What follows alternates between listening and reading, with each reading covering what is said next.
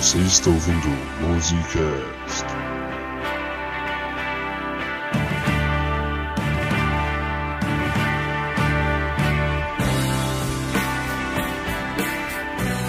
Chamando o Dr. Rancho Cruzes. Chamando o Dr. Rancho Cruzes. Minha nossa!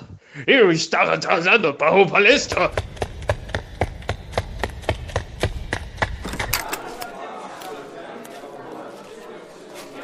Bem-vindos, minhas alunos, ao palestra sobre dissecação musical, patrocinado pela Fundação Musicast, ou Fundação quer ser música para os seus ouvidos. Esta noite traremos especialistas renomados para comunicar seus mais novos descobertas neste campo experimental do medicina contemporânea. Prestem muita atenção, pois serão apresentados minúcias jamais antes vistos. Aproveitem! Bom dia! Bo, bo, bo, boa tarde. Boa noite. Olá! Estamos começando mais um Musicast. Eu sou o Gabriel Tardelli e enquanto o Pink Floyd faz rock psicodélico, o Jorge Benjó fez um samba psicodélico. Eu, eu sou o Pedro Henrique e. sei lá, a vida tem sempre razão, eu acho. Eu sou o Pedro Schwanz e esse Musicast vai te dar nota mil na redação do Enem. Pink Floyd é a cara do Enem. É, igual. é. Meu nome é Sheva Ahavá e só quem tiver muito brilho vai chegar até o final desse episódio. Nossa! Nossa! Quero saber quem é o Tosquinho aqui. Passar por 25 minutos. Quero ver quem vai chegar até o final. Como pode os caras analisar uma música e eu não entender? De analfabeto, tem nem Cara, 20 anos de idade e faz um negócio que você não faz. Nossa, gerou o fígado. Ah, é. Então, hoje nós vamos fazer dissecações musicais. Pegamos aqui quatro músicas e vamos analisar letras delas. Pois é, mas alto lá! Não antes de nós respondermos aos nossos correios eletrônicos. E-mails!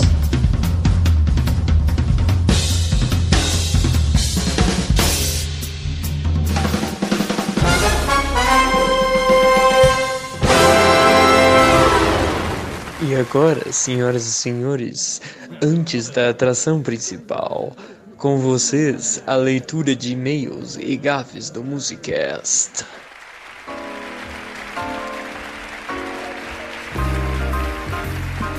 Então, Luiz, vamos para mais uma leitura de e-mails. Dessa vez a leitura do episódio 7 e 8 sobre Eurodance e Freestyle. É isso aí. E antes de começar a leitura, a gente queria lançar uma campanha para vocês ouvintes do Musicast.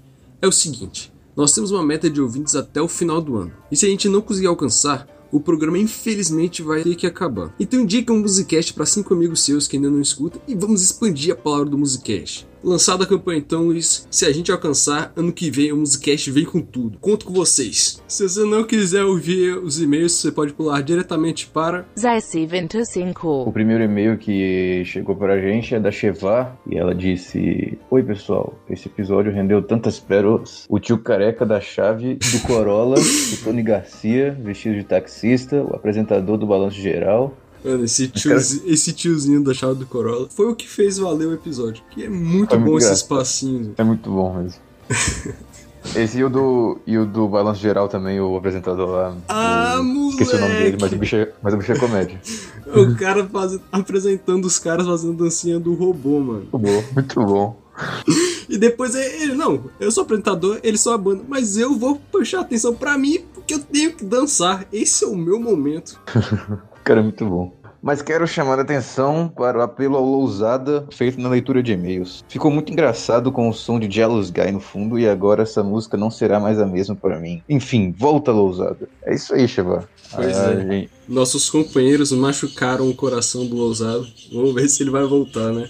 Lousada, depois que mandou o negócio lá pro Jovem Nerd, nu- nunca mais, assim, cara, sumiu. Sentiu, no- se sentiu na vontade de ficar mandando canelada todo episódio. Mas tá certo, se a gente erra, a gente tem que ser corrigido mesmo. Tá certo. O cara, tá, o cara tem razão. Pois Pois é. é. E vamos ver se ele volta aí, né? É. Esperamos que. Que o Sai, próximo e-mail é do Dito Cujo. Olá, pessoal. Você já sabe meu nome blá blá blá blá. Primeiro, Pedro, você não vai esfregar minha cara no asfalto, porque se você levantar a mão pra mim, você nunca mais vai levantar a mão pra nada. E eu sei que você não sabe brigar. Ô, louco! O cara chamou aí pra. Bom, depois dessa, eu fosse o Pedrão, eu ia desistir da minha carreira. Cara, cara mirou o Pedrão assim. melhor. E segundo, se você quiser que eu pare de comentar gafe em caps lock, então para de dar informação errada! Principalmente você, senhor Pedro. Cara, o Lousada tá putaço. O cara tá E ele terminou. Boa noite pra todos, menos pra alguns. menos pra alguns. Melhor de terminar é boa noite pra todos, menos pra alguns. É. É, É, Lousado, o Pedrão, depois dessa daí, não sei não, viu? O cara vai. ele já foi Cara- humilhado nessa leitura de e-mails aqui. Vamos ver como essa história vai se desenrolar, hein? Acho que ele ficar com medo de sair na rua agora. Então vamos para esse episódio de dissecação musical que vai estar muito bom. Pois é.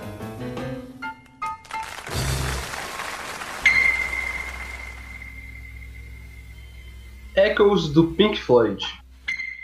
Começar é o mais difícil, né? Não sei como começar. Por onde começar, né? 23 minutos! O, o pior dessa música é que ele tem 25 minutos e só tem 4 estrofes. Tudo bem que é cinco minutos de introdução, mas é pra criar a atmosfera, sabe? Sim, sim, porque a gente sabe né, que o rock progressivo eles colocavam muita coisa que fez o pessoal encher o saco e o punk surgiu por causa disso.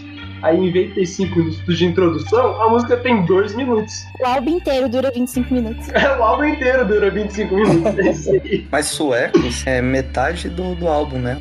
É metade do álbum. É, é do middle. Eu acho isso muito legal. Eles fizeram assim no Atom Heart Mother também, que era tipo, um lado do álbum era essa música, o Atom Heart Mother, e a outra metade era uma música pra cada integrante. Ah, legal, olha aí. Então são 5 músicas no álbum inteiro. Sim. Aham. Mas vamos para essa música que eu tô curioso, que eu entendi mais ou menos a primeira estrofe, mas porra nenhuma. Eu gosto da parte do Albatroz. Olha, o que eu tirei da primeira estrofe, um detalhezinho, né? Nos dois últimos versos, enfim, na parte final, o, eco de um tempo distante vem por meio da areia. Eu achei isso interessante, né? Porque é aquela história de que o mais ínfimo grão de areia um dia já compôs um, um monolito continental. E que é interessante como isso evoca a passagem de uma ancestralidade na natureza, né? Essa estrofe é toda sobre a natureza, né? As ondas que rolam nos labirintos das cavernas de corais.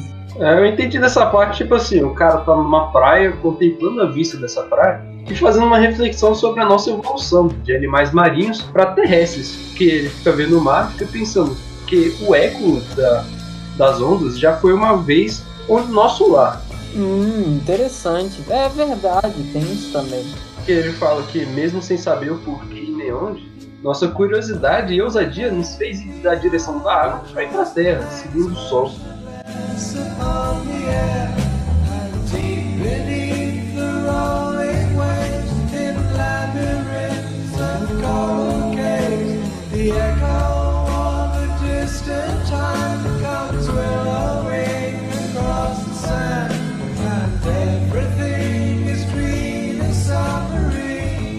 Mas eu entendi, eu pensava que a música ia seguir por esse lado, depois não tem mais nada a ver com isso. Boa parte das interpretações que você acha na internet, como se fosse, tipo, a interpretação padrão, digamos assim, vai por essa linha que o Tardelli tá seguindo. Inclusive, eu já queria colocar agora que eu achei um ensaio de um doutorando em letras, ele já é doutor, na verdade, em letras, chamado Eduardo Horta Nassif Veras, da UFMG, representando a UFMG, que é sobre echoes. É, tipo, inteiramente sobre echoes. Olha aí, que bacana! Tudo bem que não é tão grande porque é um ensaio, mas é muito interessante a interpretação que ele vai dar. E basicamente o tom que ele vai dar para essa composição é que vai tratar da origem da vida e sua repercussão na vida consciente, ou seja, nos seres humanos. Então, ele vai pegar essa primeira estrofe e vai dizer que ela vai tratar da água que é onde a vida surgiu. Então, basicamente, quando eles falam que tudo é verde submarino, seria esse ambiente aquático que combina muito bem com os pings da música que a gente começa a escutar. Ricky Wright faz tipo uma goteira, como se fosse aquelas cavernas, aqueles ambientes aquáticos onde a vida surgiu mesmo. Então, a maior parte das interpretações vai por esse lado. Só que essa primeira estrofe eu interpreto de outra maneira. Vai ser muito voada nesse começo, mas no final ela vai fazer mais sentido.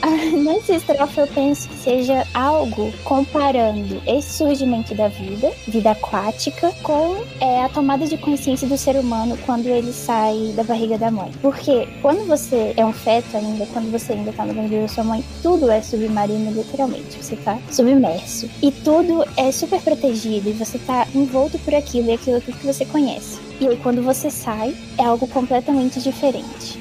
E é como se fosse a vida no seu início, começando a caminhar para fora da água, e você caminhando para a vida, a sua vida começando quando você sai da água do útero da sua mãe. Esse último verso, né, de começar a caminhar rumo à luz, me fez lembrar a alegoria da caverna, né? Uma tomada de consciência, só que é um pouco diferente do que tá aí, porque na, na caverna o um mundo repleto de ilusões. Tipo, se você for pensar qualquer maneira que pensar nessa primeira estrofe, que caralho isso tem a ver com o resto da música? Assim, eu também, pessoalmente, eu também acho que a primeira estrofe fica meio deslocada. Inclusive, eu fui até pesquisar por que, que ela destoa tanto do restante da, da música, né? E eu fui descobrir que a primeira estrofe, ela foi editada quando o resto da música já estava pronto, o resto da letra já estava pronto. Eita!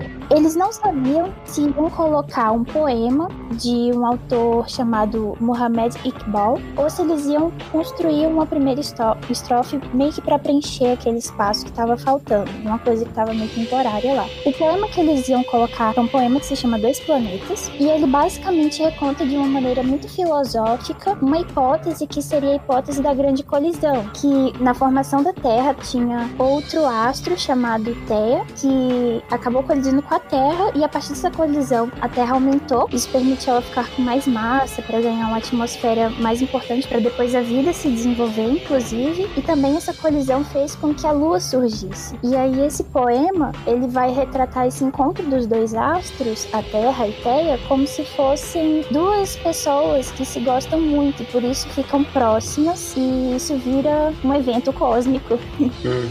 Eles pensaram em colocar uma citação desse poema que é bem curtinho, mas aí depois mudaram para essa estrofe e ficou meio deslocado. Uhum. Mas então, as pessoas que vão interpretar como a história da origem da vida, tipo o nosso amigo é, Eduardo Horta Nassif Veras, eles vão dizer que primeira estrofe foi a vida saindo da e aí depois essa segunda estrofe seria a vida tentando se estabelecer na Terra, por isso que ninguém nos mostrou a Terra. Seria como se fossem os anfíbios lá, bonitinhos, tentando entender como é que funciona esse mundo terreno, ao mais aquático.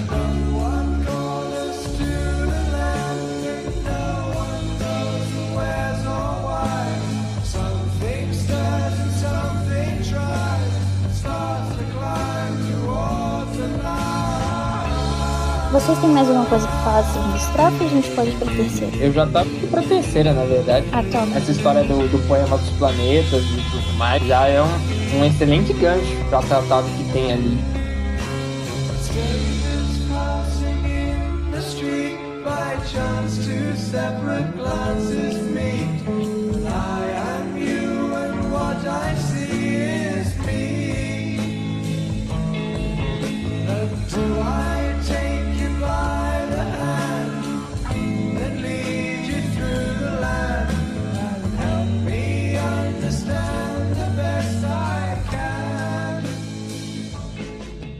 E eu sou você e o que eu vejo sou eu. A ideia de alteridade, né? A relação do eu com o outro.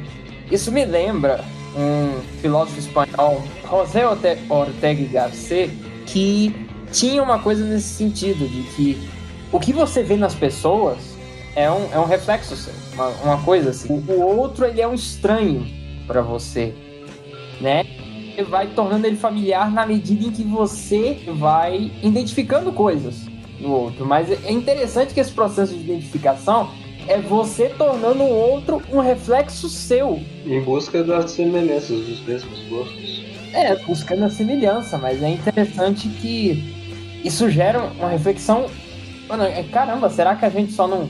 A gente não consegue reconhecer as outras pessoas como separadas? Quer dizer, a gente só reconhece as pessoas como reflexos? É um negócio muito doido. Porque essa pessoa é outra, mas eu só tô vendo eu, então não tô vendo essa pessoa é de fato, então tô vendo outra pessoa. Enfim, é tema de um café filosófico. é verdade. Nossa, esse verso que você falou, Chance, é o meu preferido da música. Eu gosto muito desse verso. Já foi até o meu status do WhatsApp quando eu tinha 14 anos, era muito dramático. e lendo isso, eu lembrei de um texto do Sartre que ele vai falar exatamente isso, sobre a relação entre nós mesmos e o outro. Ele vai falar assim: Eu sou possuído pelo outro. As vestes do outro, do corpo do outro, é, me fazem pensar na minha nudez. Faz o meu eu nascer, ser esculpido, produzido da maneira que ele é, de uma forma que eu nunca o veria se não fosse. O outro tem um segredo, o segredo do que eu sou. Então, quando ele fala que o outro carrega o segredo de quem eu sou, do que eu sou, é exatamente esse verso que eu sou você e o que você vê sou que eu sou você e o que eu vejo sou eu. É exatamente isso que quando eu olho para o outro eu vejo muito mais quem eu sou, como o Chance falou, do que quem é a outra pessoa e vice-versa. E aí a partir disso vai ter essa conexão de dois estranhos passando um pelo outro na rua. E aí a partir disso eles vão ter essa conexão quase que instantânea e vão começar a desbravar o que estava sendo trabalhado na estrofe anterior, que é a questão da terra, é a questão do conhecimento, é a questão de entender o que está se passando conosco, com o mundo e com as outras pessoas também. E é muito legal, muito legal. Nossa, é, é demais. aí essa quarta estrofe vem aí. Como assim ninguém vai ao redor do sol? Eu sou muito burro pra entender isso.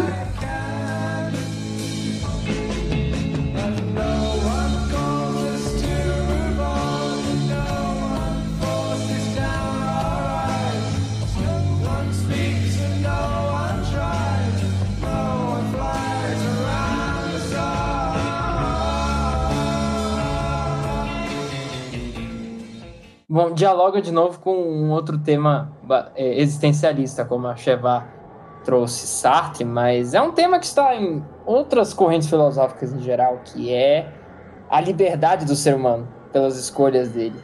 É, principalmente esses dois primeiros versos, ninguém nos, nos convoca para nos movermos e ninguém, ninguém força os nossos olhos se fecharem, quer dizer, as ações são nossas nós somos as únicas pessoas é, que podemos ser responsabilizadas pelo que nós fazemos. Mesmo que um cidadão venha e ponha um revólver na sua cabeça, dizendo para você fazer X, a escolha é sua se você vai fazer X ou tomar o um tiro. Esse, ah, tá. Esse No One Flies Around the Sun, eu acho que seria uma referência ao mito de Ícaro, aquele que construiu é aquele que construiu as asas de cera e aí voou muito perto do sol que as que a, luz solar derreteu as asas dele. Então, eu acho que seria, mais uma vez, uma limitação a essa liberdade que o Schwanz falou, usando como exemplo esse mito de que, por mais que o ser humano tenha muita ambição, muito conhecimento, muita técnica para várias coisas, tem coisas que ele nunca vai alcançar, como o Ícaro não conseguiu alcançar. Eu só queria fazer uma pequena correçãozinha aqui. Não foi, não foi Ícaro que fez as asas, foi o pai dele, o Dédalo. Olha só. Aí depois ele começa a tratar como se essa pessoa que ele conheceu antes tivesse morrido, né? Por que você acha isso? Quando ele fala que tá convidando ele a subir, eu fiquei meio em dúvida se é tipo elevar espiritualmente ou, ou elevar tipo ir pro paraíso. Nesse inviting me and inciting me to rise. Vocês sabem que esse verso é uma referência a Across the Universe dos Beatles. Ah! Então eu escancaro a janela e chamo você através do céu.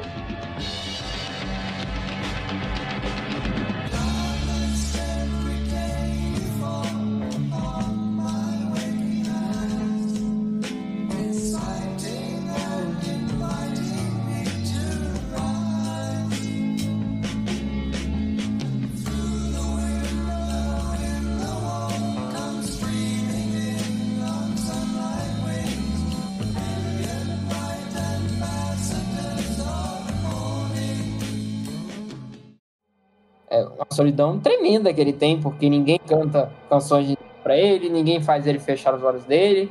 Aí o que, que ele tem a fazer é escancarar as janelas e gritar para a única pessoa que ele conhece pelo céu.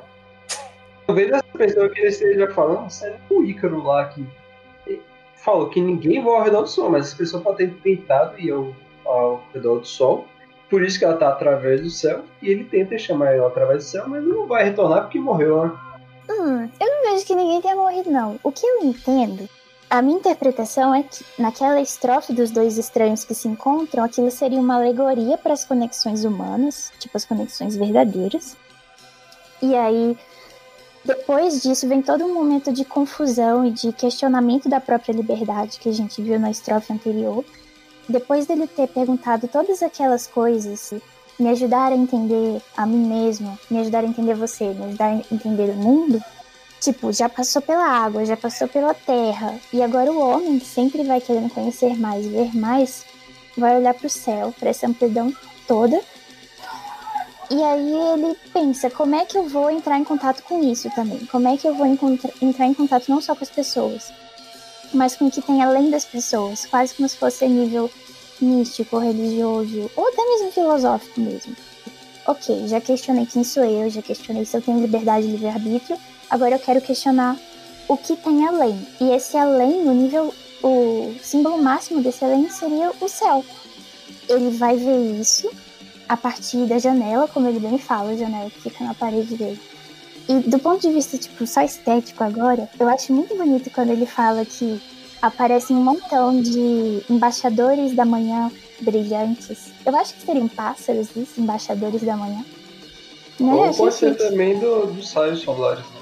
É, eu pensei um raio de sol aqui comigo, porque milhões, né? É verdade. Ah, mas ele é bonito. Se for raio solar, continua bonito. A gente vai pra última estrofe, em que ele vai se queixar que ninguém canta mais nisso. Canções de Ninar pra ele, oh. E que ninguém faz ele adormecer, oh. Que é justamente aquela queixa da adultice. E eu vejo isso como se fosse a chegada da maioridade, não tipo técnica, mas intelectual, digamos assim. De quando você se depara com todos esses problemas filosóficos e quando você realmente começa a questionar isso, pensar isso.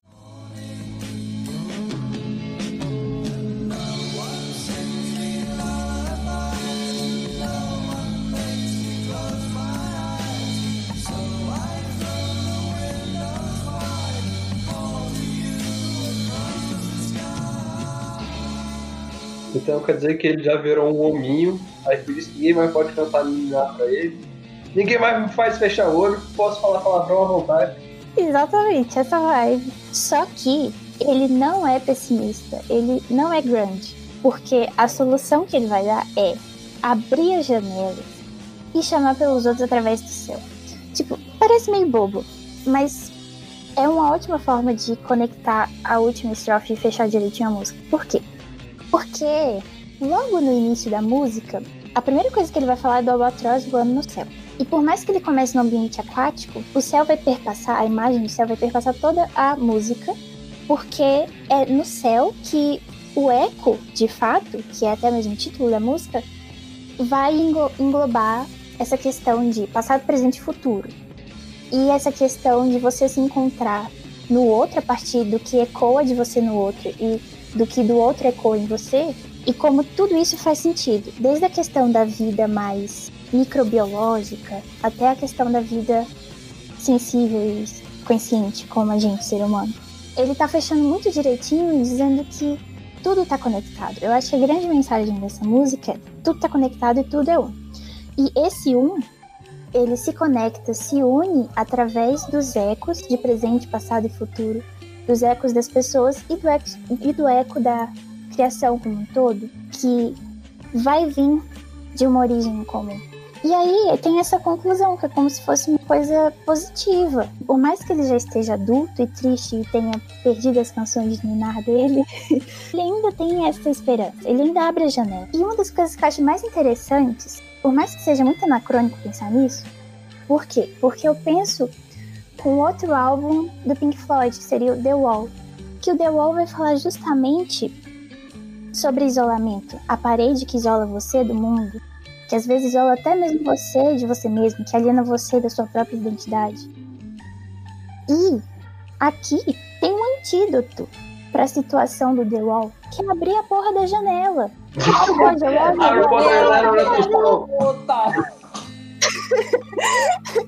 Então, assim, The Wall é basicamente sobre ah, mais um tijolinho pra minha parede. Mas em nenhum momento ele passa na janela. É. A conclusão é: toda vez que você estiver muito triste, abre a sua janela, olha pra fora, olha pro céu, pensa que no céu todo o eco do passado vai te agradar e vai chegar a você gentilmente. E que você dessa forma vai superar o Roger Waters.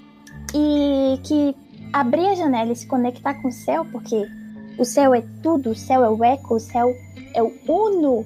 Vai dar tudo certo. Pronto, é isso. Abram as janelas.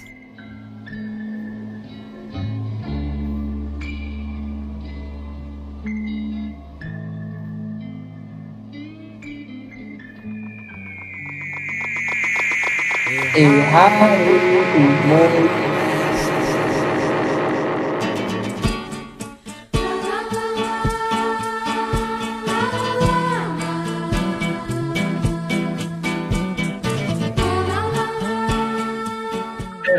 Humano Est, Jorge Benjó. Chuas, o que, é Ferrari Humano Est? Ora, meu caro Tardelli, errare humanum est é uma frase latina que, que tão simplesmente significa errar é humano. Olha aí. Uau! Tem que estudar o manual inteiro de latim. É sensacional, Pedro, sensacional. Essa música é sensacional mesmo. Ela faz parte de um álbum chamado A Tábua de Esmeralda, que foi um álbum mais do que psicodélico do Jorge Benjó. Teve esse e o Soltando o Pavão, que veio logo em seguida. Só que esse foi o mais icônico de todos. É um álbum herme- mais do que mais do que psicodélico, é um álbum hermético. O Jorge Benjó ele estudou muito tempo num seminário. Isso já deu uma, um background diferenciado pro cara. Desde muito cedo, ele sabia latim e ele lia muito. Tanto é que tem referências a Dostoiévski na, nas músicas dele, porque ele sempre gostou muito de ler. Além disso, ele leu muito São Tomás de Aquino, ou de Aquino, como ele disse a pronúncia certa. Deve ser mesmo. O, o mais sábio dos santos e o mais santo dos sábios, né? É quem ele mais gosta da Igreja Católica. Bom, ele tem um canal chamado Suma Teológica pra quem quiser contestar, né? E ele descobriu que o São Tomás de Aquino, é, assim, de acordo com ele, de acordo com as fontes dele, eu não sei até que ponto a igreja ou qualquer outro instituto defende isso, mas ele disse que São Tomás era um alquimista. É, ele foi atrás de fazer isso na vida real. Ele se envolveu em grupos da América do Sul, que tinha até um professor da USP na época. E ele disse que já, já viu transmutação em ouro, Meu, meu interesse pelo Cabalion e pelos escritos das, da- da- das religiões mistério herméticas começou com Jorge Benjó. todo esse interesse dele por alquimia se reflete nesse álbum. Tem o Hit, né, que é os alquimistas estão chegando, várias homenagens a musos da alquimia dele, o Hermes Trismegisto, o Paracelso. Paracelso é quem influenciou a, a música do Homem da Gravata Florida. Sério? Sério. Caraca, lá vem o homem é, é, da gravata. Da gravata florida. E teve outro muso dele também, que eu esqueci o nome agora, mas foi o, o que influenciou o marido da viúva, o namorado da viúva. Minha namorada da viúva. Imagina você tá vivo quando esse álbum é lançado. Que delícia. E imagina ser isso. A música brasileira contemporânea.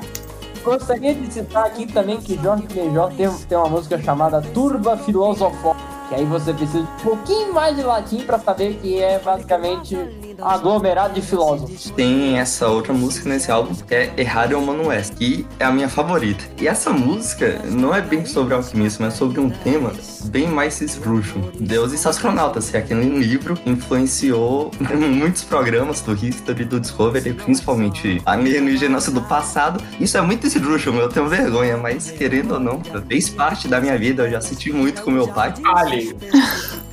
Nossa, até a primeira pedra quem nunca assistiu. E tipo assim, a gente tem medo de muita coisa, mas quando a gente é criança, a gente tem aquela coisa que quando alguém pergunta qual é o seu medo, a gente tem que falar uma resposta, né? Qual era de vocês? Tubarão. Não, chuva, eu tinha medo de chuva. Eu tinha medo que ia alagar o mundo e a gente ia ficar submerso. Eu tinha muito medo do, do escuro. Ah, o meu eu acho que era sangue. O meu era mãozinhas, aliens. Aliens. Aliens. Então, beleza. A música começa e essa música me dá uma felicidade inexplicável. Começa com um violão e um vocal feminino e um baixo. Esse baixo, pra mim, não sei se pra vocês também, mas faz toda a diferença, porque nessa música o baixo podia muito bem só ficar tocando as raízes dos acordes, só que é um baixo meio melódico, sabe? Numa região mais aguda, e eu acho que faz toda a diferença.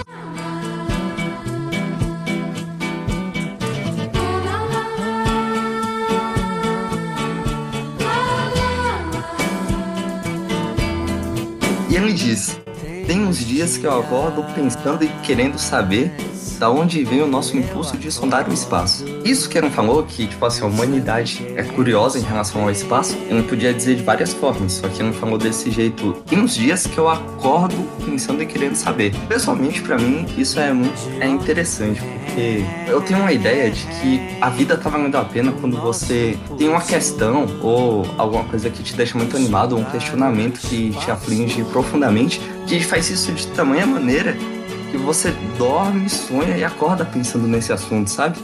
Isso se chama ansiedade. Não é, cara. Eu, eu acordo pensando nas coisas mais vulgares de todas. É, ai, com vontade de dormir mais pouco. Mas imagina você, você se envolver tanto com a questão que você acorda pensando nessa questão. Era a marca de grandes pensadores. Agostinho, você, você vê muito bem quando você lê as confissões, ele se mete questões ali em que ele simplesmente ele não dorme. Ele fica se perguntando o que, que o mal existe, o que é o tempo, como que eu compreendo Deus, enfim. É, isso é crise de ansiedade, né? É, é um estilo de vida. Você não, não reduza a vida intelectual. Pensa assim, um paralelo. Tem muita gente que assiste série só pra cobrir o, a lacuna que é o final de semana. É diferente de você assistir um Cavaleiro do Zodíaco e, passar o dia todo pensando em Cavaleiro do Zodíaco, em armadura, sabe? Dormir, acordar pensando nisso, sonhar com isso. É outra coisa. E a gente, sem querer menosprezar os Cavaleiros do Zodíaco, recomendo a todos aí que assistam, mas nós estamos falando aqui de questões que são fundamentais. Talvez querer saber de onde vem a nossa vontade de sondar o espaço não seja algo tão fundamental. O que eu tô querendo falar, depois você me diz se você concorda, é achar alguma coisa que mexe com você, sabe? Pode ser uma questão, vai, não pode ser importante ou não, mas pode ser, pode ser, sei lá, pode ser uma coisa bonita, sabe? É uma vocação, é um, é um chamado. A primeira vez que você se depara com algumas, algumas questões do tipo, eu vou morrer. E aquilo te toma de uma maneira incompreensível, que você não consegue sequer respirar. Você fica assim, meu Deus, eu vou morrer, sabe? As primeiras vezes que você tem consciência disso, eu acho que o sentimento que o Pedro tá querendo exprimir, para mim, seria muito compreensível nesse exemplo. A primeira vez que eu pensei assim, eu vou morrer, ou então a primeira vez que eu pensei assim, caramba, podem existir outros planetas parecidos com vida. E isso que você falou é interessante, Cheva, porque eu tava nessa fase de me envolver com essas questões bem nessa época do medo de ET. Uma coisa que eu assumidamente, que realmente me deixava mal, era pensar por que as coisas são como são, por que, que algo existe. E, e eu ficava muito mal com isso, eu tinha medo aí. eu também queria comentar sobre um filósofo do século XX, famoso, chamado Ludwig Wittgenstein, que há algum tempo encontraram alguns diários dele e ele diz que, olha só, vocês vão me zoar agora, ele se masturbava pensando em problemas matemáticos. Uau! Ah, eu ouvi essa história. Matemática é minha paixão. Matemática completa. Tardelli pode chamar de ansiedade. Vocês podem falar que Cavaleiros do Zodíaco não tem nada a ver com isso, mas pra mim, isso é qualidade de vida. Você, no meio da guerra, conseguir se mover tanto.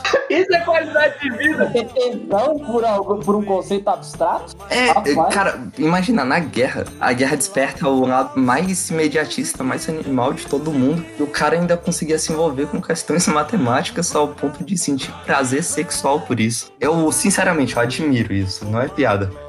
Gente, vocês não têm noção do que é Wittgenstein. Vocês têm noção que ele, ele era filósofo, professor de, de Cambridge, e ele foi acabar a vida como professor de jardim de infância?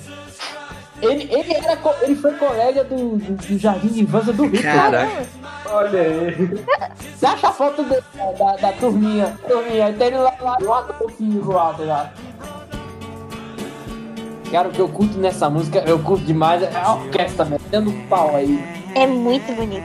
Traz a dimensão cósmica da música. É muito etéreo, né? É, é você viajar na velocidade da luz, compadre. Aí vê os violinos. Aí depois. Aí ele disse, a começar pela sombra sobre as estrelas, e de pensar que eram os deuses astronautas. e, que se, e que se pode voar sozinho até as estrelas.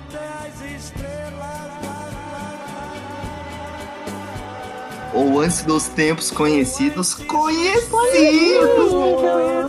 Ele vai falando isso e o violino vai tocando e o Schwanz vai fazendo ah, isso te joga lá pra quina do universo e você vai voando. Já que você puxou o cabelo do Zodíaco, eu sempre vejo a outra dimensão do Saga Gêmeos entrando aqui no meu quarto. Aí ele fala dos deuses astronautas.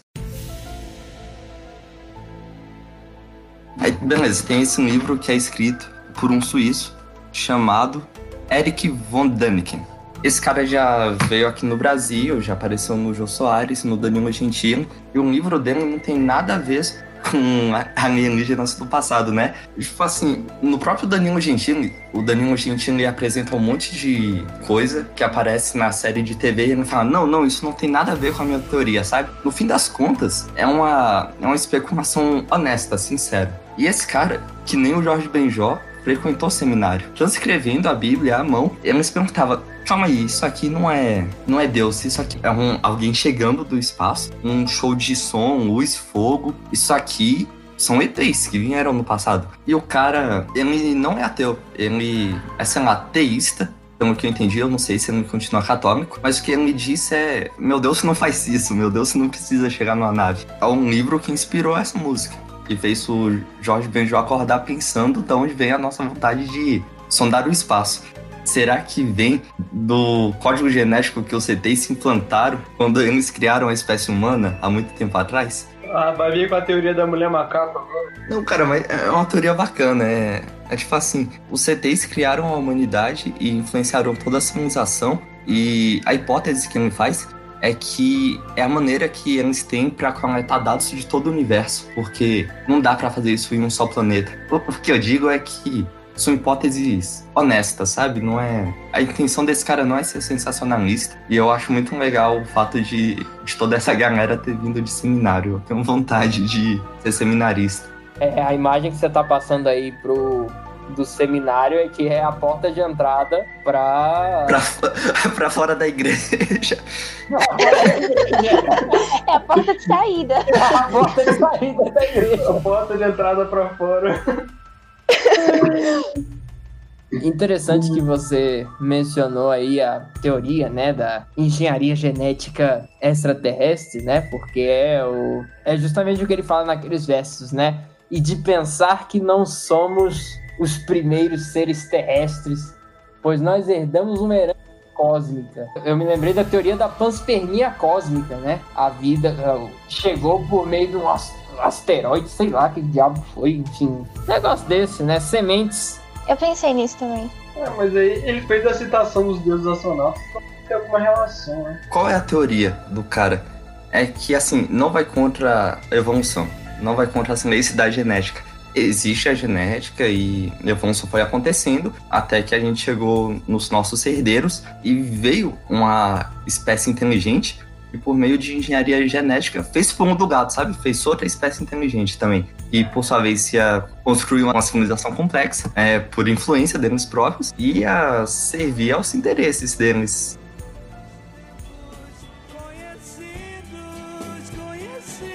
E ele disse: E vieram os deuses de outras galáxias se acessar. Mais uma vez, o violino te joga pra quina do universo. Ou de um planeta de possibilidades impossíveis. Essa é a parte que eu mais gosto, porque tem essa contradição, sabe? As possibilidades impossíveis. o quê? E vem a parte que o João citou. E de pensar que não somos os primeiros terrestres, pois se nós herdamos uma herança cósmica.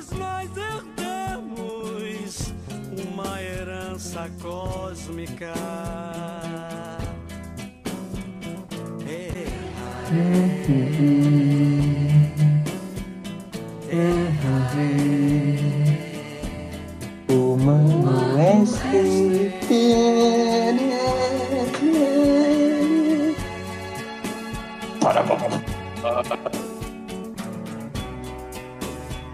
Aí esse é o final da música, né?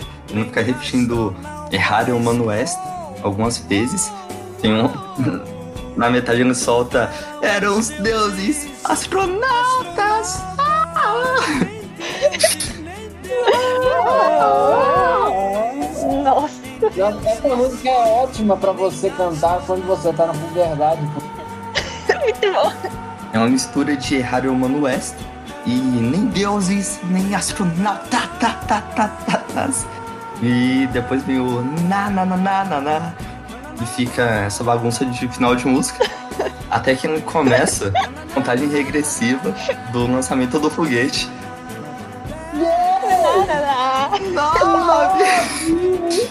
Nossa, sim.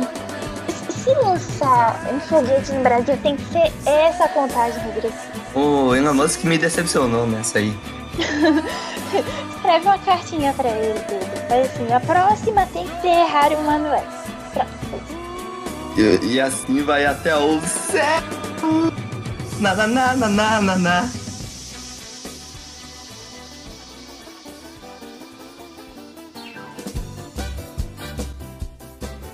O que que Harry Humano West tem a ver com deuses astronautas? É, uma, é quase uma provocação, né? A herança cósmica da humanidade é justamente o erro.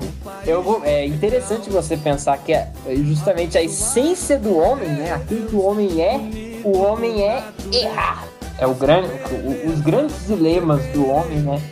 Surgem com a questão do erro, né? Enfim, essa, essa, essa discussão fica melhor ainda quando a gente entrar na, sei lá, a vida tem sempre razão, pelo menos com o que eu preparei aqui, mas é, é uma reflexão muito, é, muito interessante de se fazer se o, o homem ele não é definido pelos erros que ele faz, né?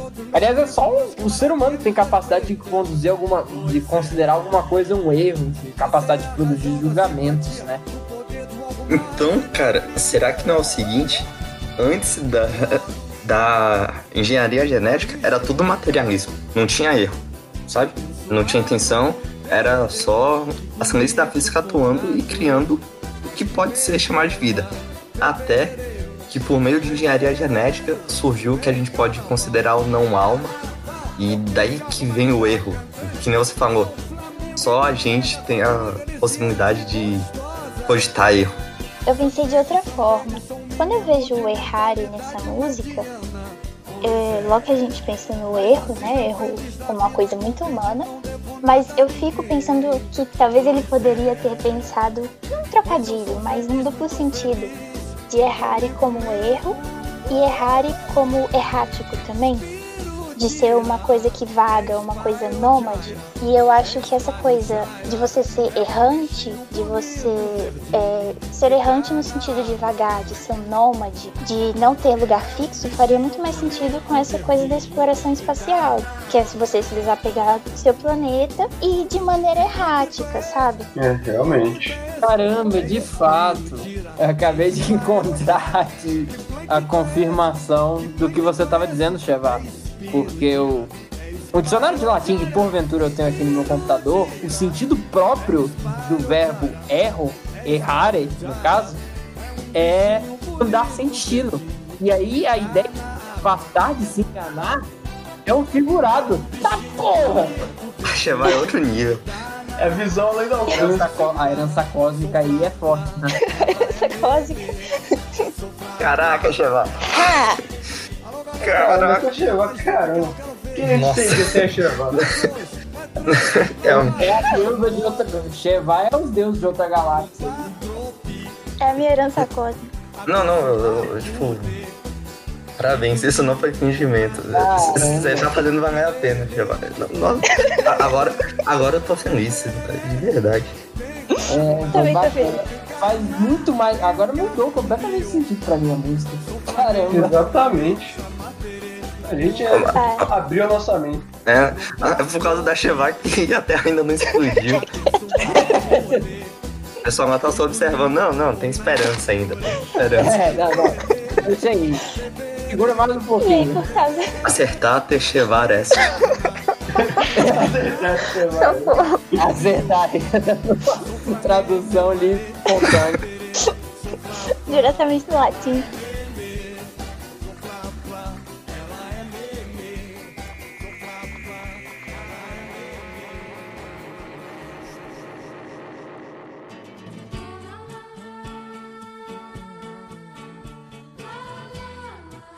É, essa parte do errante me lembra muito um, livro do Carl Sagan chamado Pálido Ponto Azul, que vai falar justamente da Terra, porque a Terra é o Pálido Ponto Azul.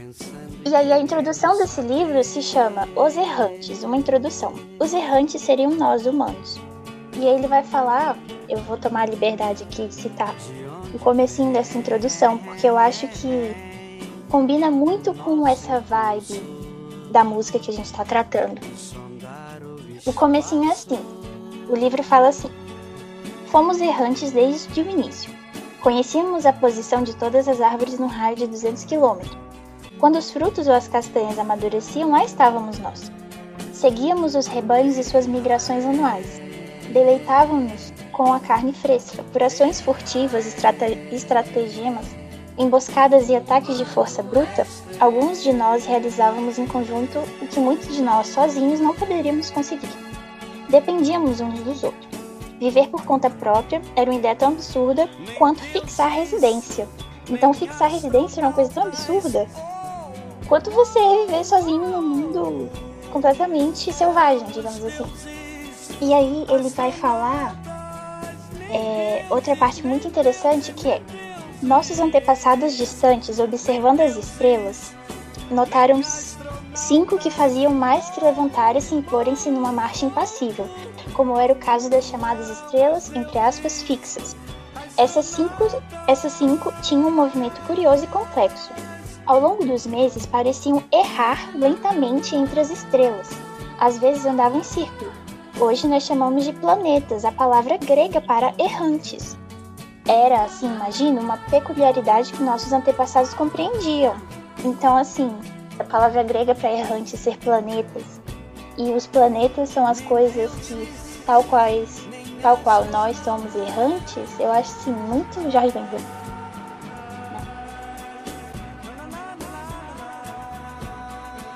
Vamos fechar em 10! 9! 9! Oito! Nada, nada, nada,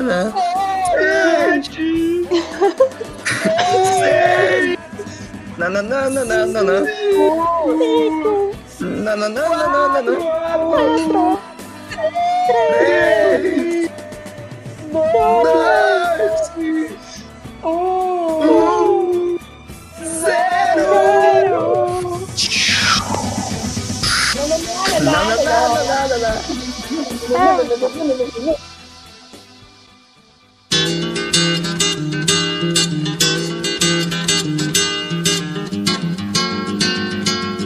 Sei lá. A vida tem sempre razão. Do Toquinho e do Vinícius de Moraes. Como eu gosto de chamar, o melô do filósofo. Essa aí foi indicação do Chuans. Eu gostei muito de conhecer. De verdade, cara, eu escutei várias vezes. Eu gostei muito mesmo. A melodia E- do refrão gruda na cabeça, gente. Sei É. lá, sei lá. Eu acho interessante que eu, eu já tinha ouvido essa música umas várias vezes, né? Mas assim, eu ouvi, era bonitinho e tal, mas nunca parei pra olhar pra, pra letra com um, pouco, com um pouco mais de atenção. Quando o Tardelli me convidou pra fazer o, o Musicast, eu pensei, caramba, que música que eu vou analisar. Na minha cabeça veio essa música por algum motivo. E aí eu fui. Não que eu tenha pensado, sei lá, né? Mas. E aí eu fui olhando e eu, caramba! Então quando eu me pus a, a olhar um pouco, pouco mais a letra, eu, eu descobri uma série de analogias que eu consegui fazer com, com grandes, grandes pensamentos e grandes pensadores da, da história da filosofia, né? É, isso inclusive motivou a minha piada de gaba- é, gabaritar a redação do Enem, porque isso é completamente redação de vestibular. A música ela começa justamente com esse pontapé da, da filosofia, né? O, o grande momento em que alguém começa a filosofar é justamente tem dias que eu fico pensando na vida e sinceramente não vejo saída, né? Aqui a gente já tem o, assim, vamos dizer, a primeira analogia que eu posso fazer que é, é a, a expressão do, do eu lírico da aporia, a co- a- o sentimento tão almejado por Sócrates quando ele encheu o saco do- dos atenienses lá no século quarto anticristo. Ou século, ou seria antes, não me lembro agora, mas. Que é justamente esse sentido, né? Você fica pensando. No caso de Sócrates era o que, que era a virtude, né? Mas você fica pensando e pensando e pensando, e tá lá o, o Sócrates como o mosqui, mosquito da dengue que fica zu- zumbindo no seu ouvido, né? Não, não deixando você quieto e você não vê saída, né? Essa né? Aliás, é, guardem, guardem essas palavras. Essa música começa e vai acabar em Sócrates. E aí, logo mais, ele segue com um exemplo. Como é, por exemplo, que dá pra entender. A gente mal nasce e começa a morrer. Isso é uma nuance que é vida no, no nosso dia a dia, né? Que tem muito a ver com o que a Chevá falou no bloco Errar e Humano Oeste, que dificilmente assim no seu dia a dia você para e se dá conta que você tá cada dia mais perto da morte, né? É um, é um tem aquela tem aquela piada fúnebre, né, de que aniversário de que você não tem que comemorar aniversário, porque você tá cada dia mais próximo da, da sua morte, né? E aí você vê que não, uma criança quando ela faz seus, sei lá, seus 5 anos, ela tá na sua, na sua festa da Barbie ou dos Power Rangers, sei lá, ela não, Max Steel. ela não Max Steel também. O Power Ranger Samangã. Ela não fica lá contemplando o bolo e caramba, eu estou mais próximo da morte. É, é, é um ano a mais de vida e um ano a menos de vida Um também, ano a né? menos ao mesmo tempo, né? E E eu acho muito bonito a poesia, sabe? A gente mal nasce e já começa a morrer. É tudo uma questão de a maneira que você diz aquela ideia. é, E já que você citou o bloco do Jorge Benjó, tem É. dias que eu fico pensando na vida, tem dias que eu Eu acordo acordo. pensando, né? eu acordo. Ah, É, mas é, essas duas aí representam, acho que muito bem o, o pontapé à filosofia, né? O convite à filosofia, se você quiser um termo mais chique, né? Acho que é um- esse é um termo de um filósofo alemão chamado Schellinger. É justamente, é esses dias que você para e aí você pensa. Eu sou um merda, meu irmão. Aí Será que um dia eu vou vencer na vida? Aí... e aí depois ele logo emenda com outra reflexão muito interessante. Depois da chegada vem sempre a partida. E aí uma frase digna de ser chamada de aforismo, porque não há nada sem separação. É essa frase aí, ela traz uma uma carga muito grande porque ela já evidencia uma, uma dimensão que eu acho que é característica da, da existência, né? Ou a existência de, de- pelo menos do ponto de vista do homem, que é a existência de contrários, né? A contrariedade, os opostos. E só por meio de opostos a gente consegue conceber as coisas, né? Você só consegue, num nível assim de ultra mega abstrato, você só concebe as coisas que são porque, em contrapartida, é, assim, em teoria, né? As coisas que não são, né? Sim. Aquele velho dilema do, do Parmênides, o ser é e o não ser não é. O que é morrer se você não vive? O que é, partir se você não chega, né? Exatamente. Você pode puxar desde Parmênides, como eu falei, mas eu gostaria de citar aqui, né? Porque, como eu falei no início, as analogias, né? O meu diálogo favorito de Platão, né, até então, que é o Fédon, que é o diálogo sobre a imortalidade da alma, primeiros argumentos eu acho que aparece pela boca de Sócrates, né? É justamente essa teoria dos contrários, de que você só, você só tem o alto se você tem o baixo, você só tem o grande se você só tem o pequeno, você só pode ter a morte quando você tem a vida. Depois da chegada vem sempre a partida. Eu lembrei muito da música Time do Pink Floyd, que tem aquela parte. Ninguém te falou quando começar a correr, você perdeu a partida, você perdeu o tiro de partida. E aí eu fiquei pensando assim, quando eu ouvi, tipo, eu lembrei na hora desse verso, eu fiquei, você sempre vai estar tá numa corrida. Tipo, as duas músicas têm essa comparação. Aqui, você sempre vai estar tá meio que num ciclo. Depois de chegar, você já vai estar tá sempre partindo. Então é sempre uma sensação de correr em ciclo. Que pelo menos o que eu entendi, o que eu interpretei, seria correr em ciclos. Você chegou, mas aí você já vai ter que partir de novo, porque são sempre novos desafios, novas etapas. E é, isso gera uma confusão. E na música do Pink Floyd, ninguém te falou quando começar a correr. Então é a mesma confusão, entendeu? Mal o nosso lírico adentra no mundo das reflexões filosóficas, ele já exprime a sua, a sua frustração no refrão da música, sei lá, sei lá. A vida tem sempre razão. E aí vem com uma. Antes da vida ter sempre razão, ele vem com um outro, uma outra máxima. A vida é uma grande ilusão. Eu diria assim que é uma, uma síntese do, do, platonismo e de todas as outras tradições filosóficas que tem inspiração platônica, né? Porque é. Que melhor maneira de você colocar numa frase a dualidade de uma realidade sensível que é transitória e, e é uma imagem da realidade verdadeira, das ideias, etc., com a vida é uma grande ilusão. E aí ele vem com outro, outra frase, é só sei que a vida, né, está com a razão. Isso é a cara do estoicismo, especialmente o estoicismo tardio, que é o estoicismo dos romanos. E aí, Eurico, depois de tirar o estresse da primeira leva de reflexões, ele já logo emenda na outra Ninguém, Ninguém nunca, nunca, sabe, sabe que males se apronta, fazendo de conta fingindo esquecer. Esse pedaço aqui não foi tão imediata assim a analogia que eu podia fazer, mas me veio logo a ideia do problema do mal, né?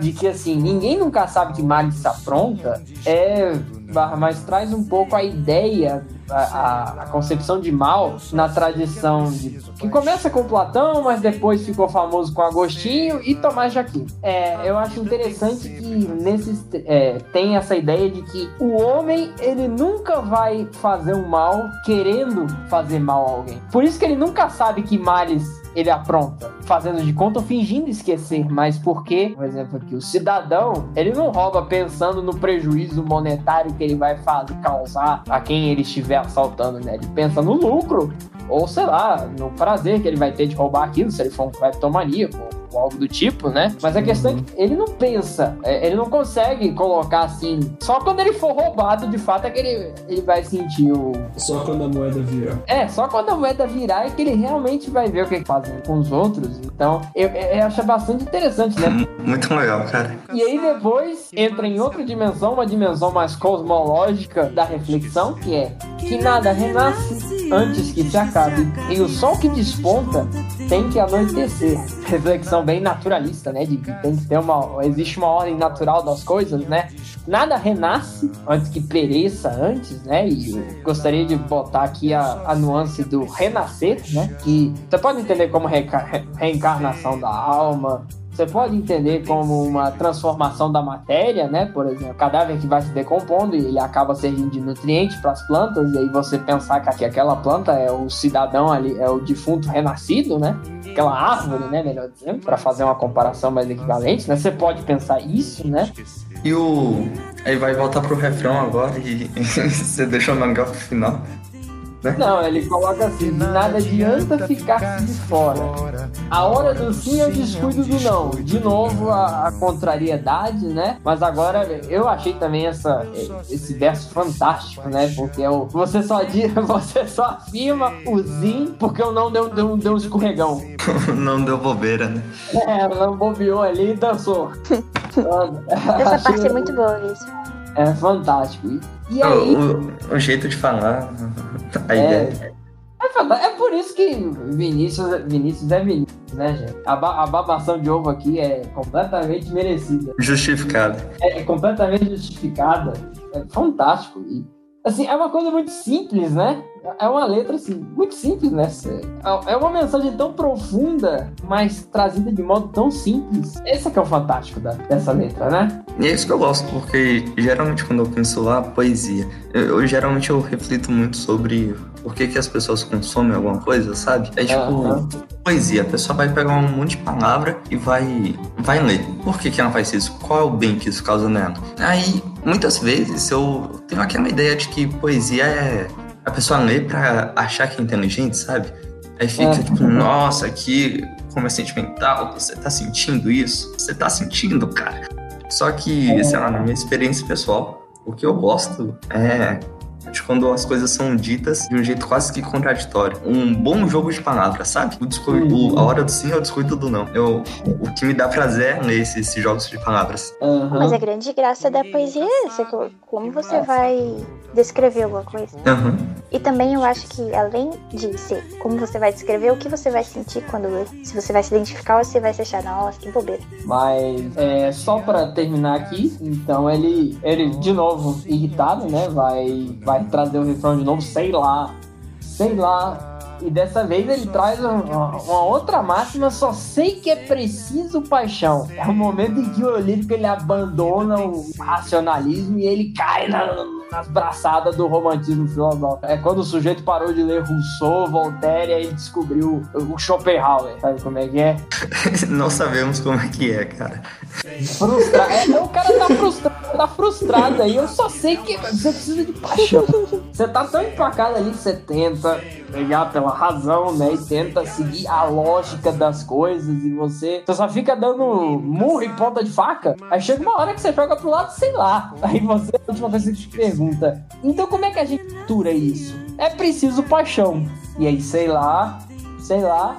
Aí de novo, o lema do estoicismo agora, né?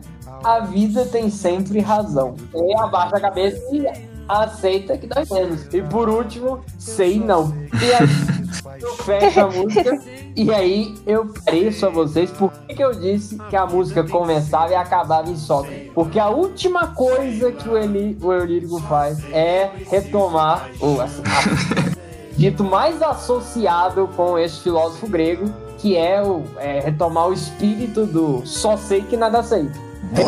e a sua própria ignorância. E aí você fica, sei lá, sei não.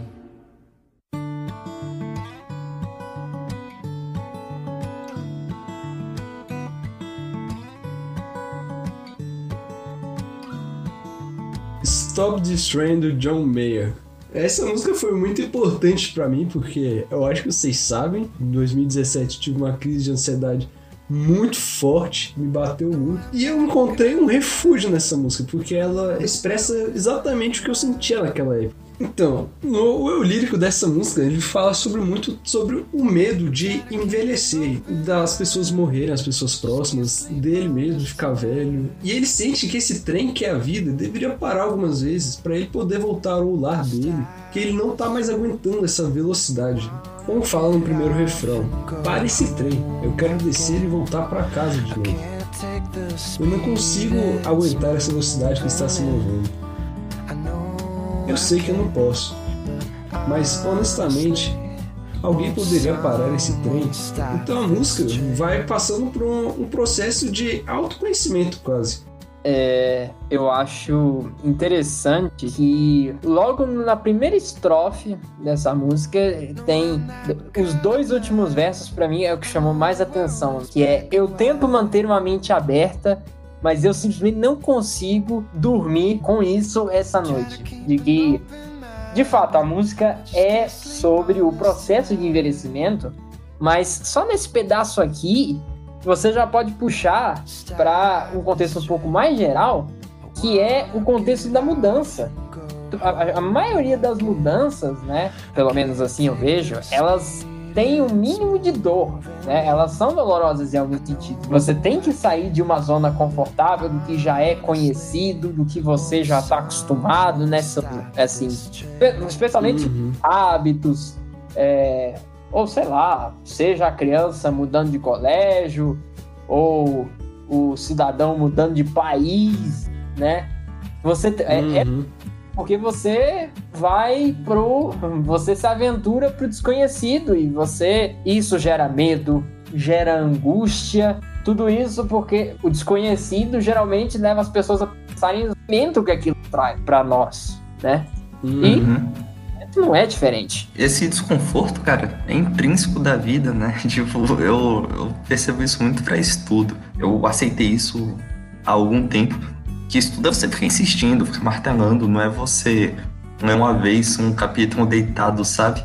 Você tem que, tem que sofrer um pouco. E eu pergunto pra vocês, tem alguma coisa mais desconfortável do que nascer?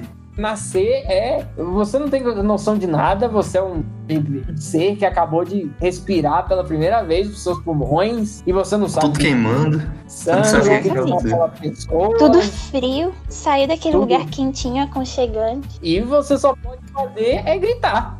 A vida já começa com a maior expressão de sair da zona de conforto. E é sem aviso nenhum. Sem aviso É. nenhum. Puta! Literalmente. Aviso O cara tá batendo em mim, o cara tá vendo minha mãe pelada, o que que tá acontecendo? Tá, o bebê já Cara, já furaram meu pé aqui de graça. Puta que pariu. Famoso teste de pezinho. O teste do pezinho. Esse musicast é bom pra redação do teste do pezinho. É, só, quem, só quem esteve lá vai entender. Só quem viveu sabe. Mas nessa música, ele, no caso, ele tá retratando a agonia que ele tá sentindo, que ele tá cada vez chegando mais perto da morte. E não só ele, como todas as pessoas ao, ao lado dele. É, algum dia, acho que todo mundo já parou pra, pra se projetar no futuro e encarar a angústia que é se deparar com o seu destino final. É, Essa, Uhum. essa coisa de se projetar no futuro e pensar como você vai morrer é muito doido. Tem uma frase do Jim Morrison, eu acho que é numa entrevista, que perguntam pra ele assim como ele gostaria de morrer, né? Aí ele fala assim, é, eu não lembro as palavras exatamente, mas a ideia que ele dá é que eu gostaria de morrer de qualquer forma, contanto que não fosse dormindo, porque eu queria estar consciente do processo da minha morte acontecendo, pra eu relem não relembrar, né? Porque você vai estar morto, mas Mas, tipo, de você sentir todos aqueles últimos momentos, sabe? Ele fala que ele queria estar vivo e consciente pra sentir os últimos momentos de vida dele se esvaindo. E quando eu li isso pela primeira vez, eu fiquei muito impactada, porque isso é, tipo, contrassenso total. Porque o senso da morte boa É, é você morrer dormindo, com seus parentes, muito É provavelmente com a sua prole lá ao redor. É, morrer tranquilamente, morrer no sono. Mas esse senso comum é exatamente por causa daquilo que a gente tava falando. Tipo, o pessoal não aceita que a, a vida é sair da Sim. Zona de conforto. É muito confortável Sim, você não Dormir, encarar. morrer dormindo. Aí nessa terceira estrofe ele já volta com aquela agonia de novo da morte, que ele fala que ele não quer ver os pais deles partirem, porque quando mais a gente envelhece, mais as gerações que estão acima de nós vão parando de existir, porque as pessoas dessas gerações vão morrendo. E essa agonia continua crescendo no coração dele. Isso daí já merece comentário. Eu, eu pessoalmente, eu nunca perdi ninguém. Assim, meu avô morreu quando eu tinha quatro meses, então, sei lá, nem saudade eu consigo sentir. E uma vez um cachorro meu morreu e foi aquilo, sabe? Não teve explicação. Eu descobri na hora que ele morreu e fiquei muito mal. Só que eu não consigo imaginar, tipo, desde os cachorros que eu tenho agora, até meus pais, vocês, meus avós, cara. Sei lá, não dou 20 anos pra eles morrerem. Eu não sei como vai ser, eu não. eu não sei, cara, eu tenho medo, muito medo. é, pra você ver como é que as perspectivas mudam, né? Eu, que, por exemplo, eu não quero ver, eu não quero ver meu filho. Tem gente foi tarde demais, né? Perde o pai. Por exemplo, eu perdi minha mãe com 5 é, com cinco, com cinco anos, porque ela faleceu da, da leucemia, né? Então, assim, quando acontece uma coisa desse tipo, pelo menos assim, pra mim, minha perspectiva é de que o problema nem é a pessoa partir, né? As pessoas partirem, né? Mas como e quando, né? Assim, traz muita tranquilidade a pessoa morrer de velhice, né?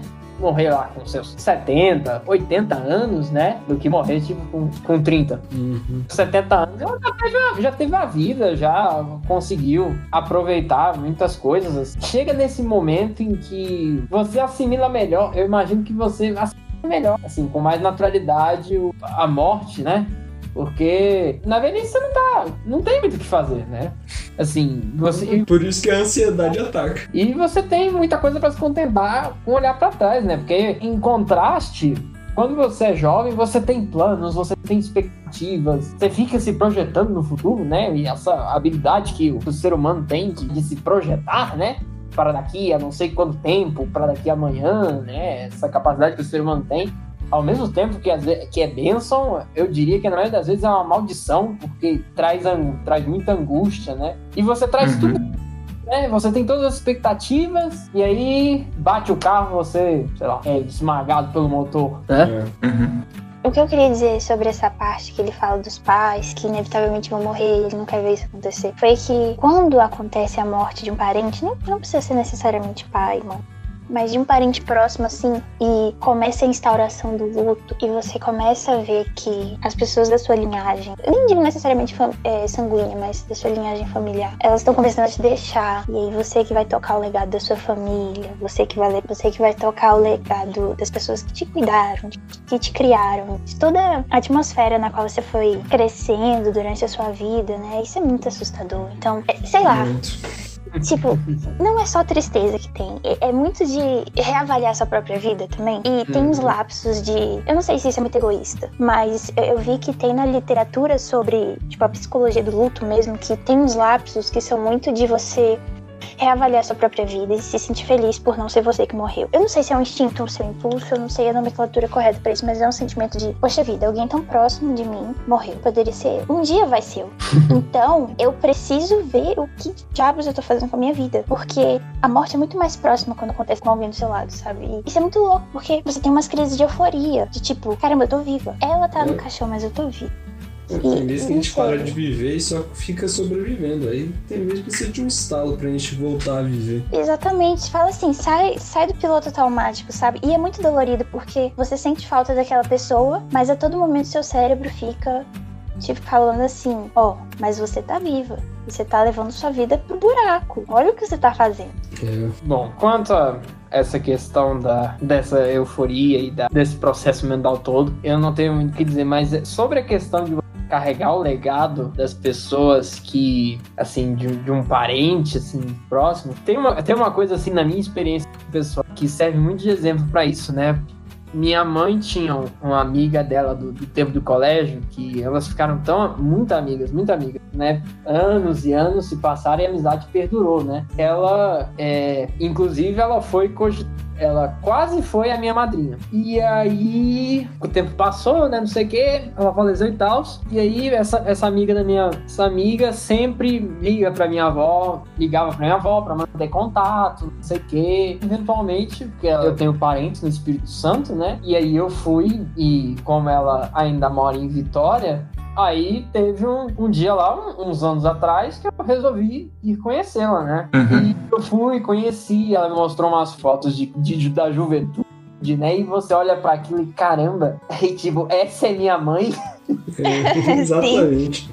Eu comecei isso com o Tardelli um dia desse. Esse cara, essa é minha, essa é minha mãe. Esse, é, uma- é, é a quebra, né? É a quebra daquela. Da idealização que você faz de seus pais, né? Da ideia que você cria. É, que eles são mais do que os seus pais, eles, eles são duas pessoas separadas de você, que tem uma história, uma vida, sem ser como sua isso, autoridade. É, Inclusive tem um momento que você descobre que eles têm nome, né? Não é pai e mãe.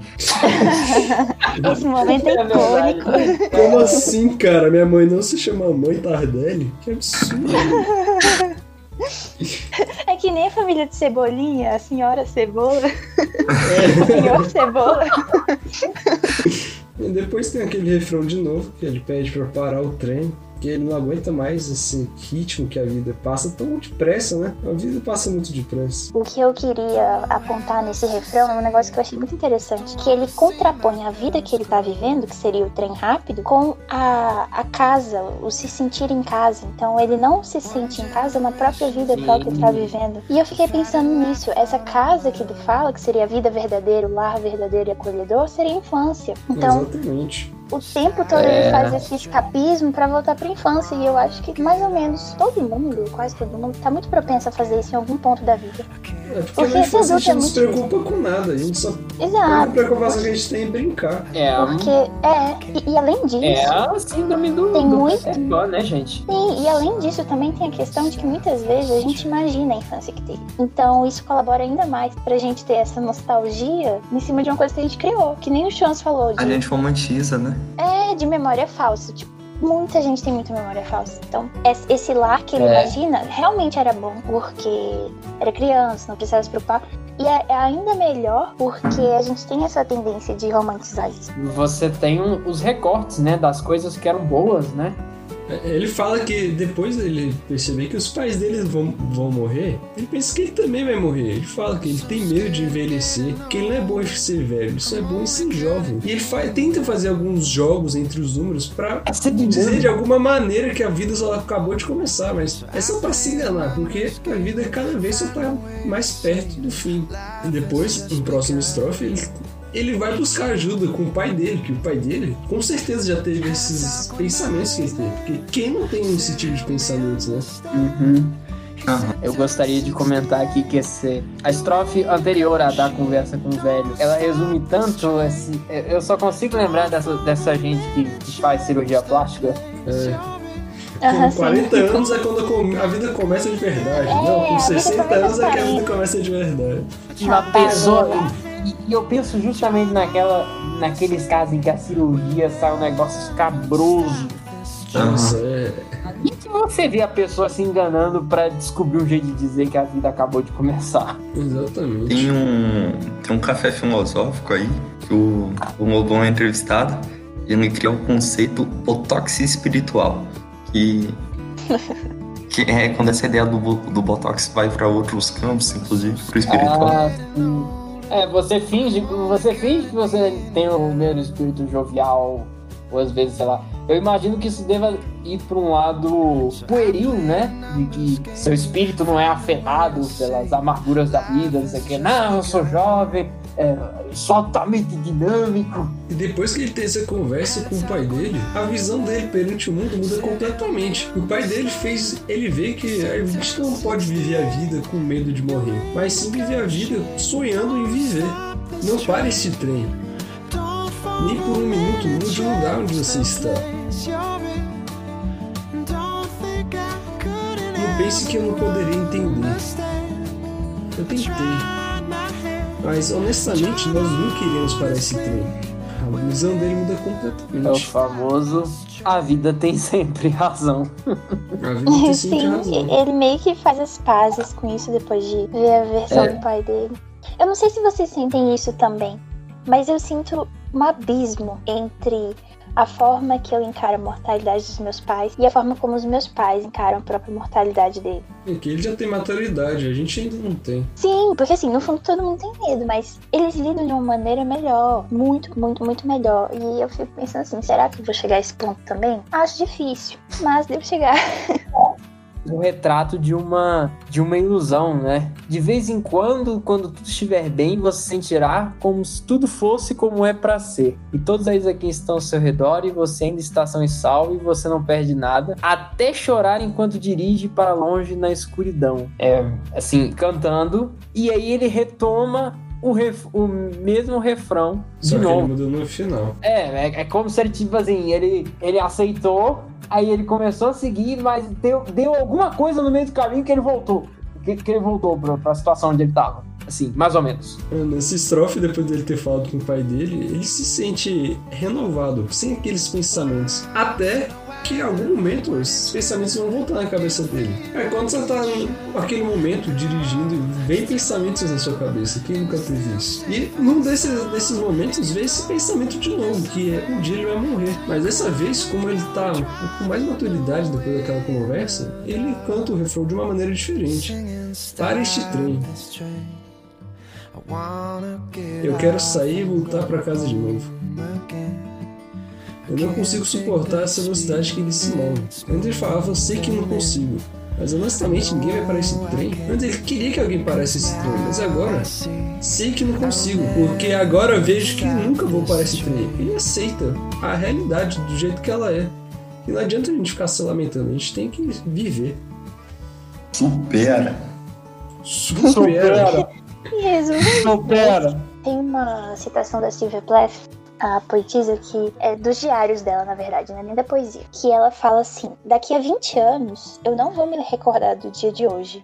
Isso me assombra. E eu acho que é exatamente isso encapsula bem o medo de você envelhecer e se esquecer de quem você era, se esquecer do dia de hoje, como você era, e se alienar de quem um dia você foi. E de repente você não reconhecer mais quem você é, porque quem você é é quem você era, você já não é mais essa pessoa. E você já não lembra mais o que fazia de você essa pessoa que você era antes. A gente sempre muda, a gente nunca é a mesma pessoa. É, você acaba virando um estranho pra si mesmo. E eu acho muito triste, eu não quero que isso aconteça. O ponto central, né, da, da discussão aqui toda, né, que aqui é como eu disse lá no início, a, o exemplo sobre o qual a música é escrita é o envelhecimento, mas qualquer mudança em você, ela causa desconforto, né? E é justamente em lidar com essas mudanças é que está, pelo menos eu acredito, né, a chave para lidar com essas questões, essas angústias, né? Tudo flui, como diria Heráclito de Efésio.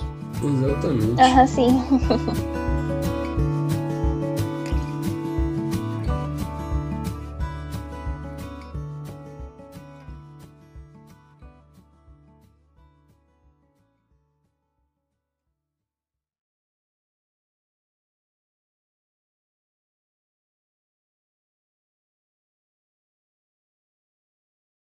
como vocês gostariam de morrer? Sei lá, cara. Nem, pra que ficar pensando numa coisa dessas? Eu consigo imaginar a voz do meu tio morrer trepando o, o filme do, do Bolsonaro. né?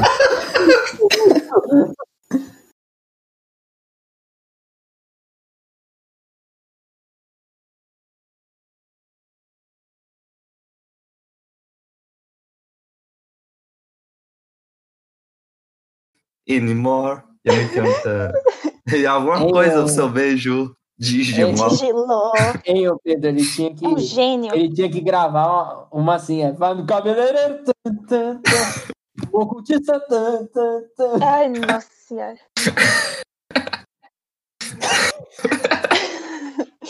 Bagulho. Sacrificar o dia inteiro. Tanto.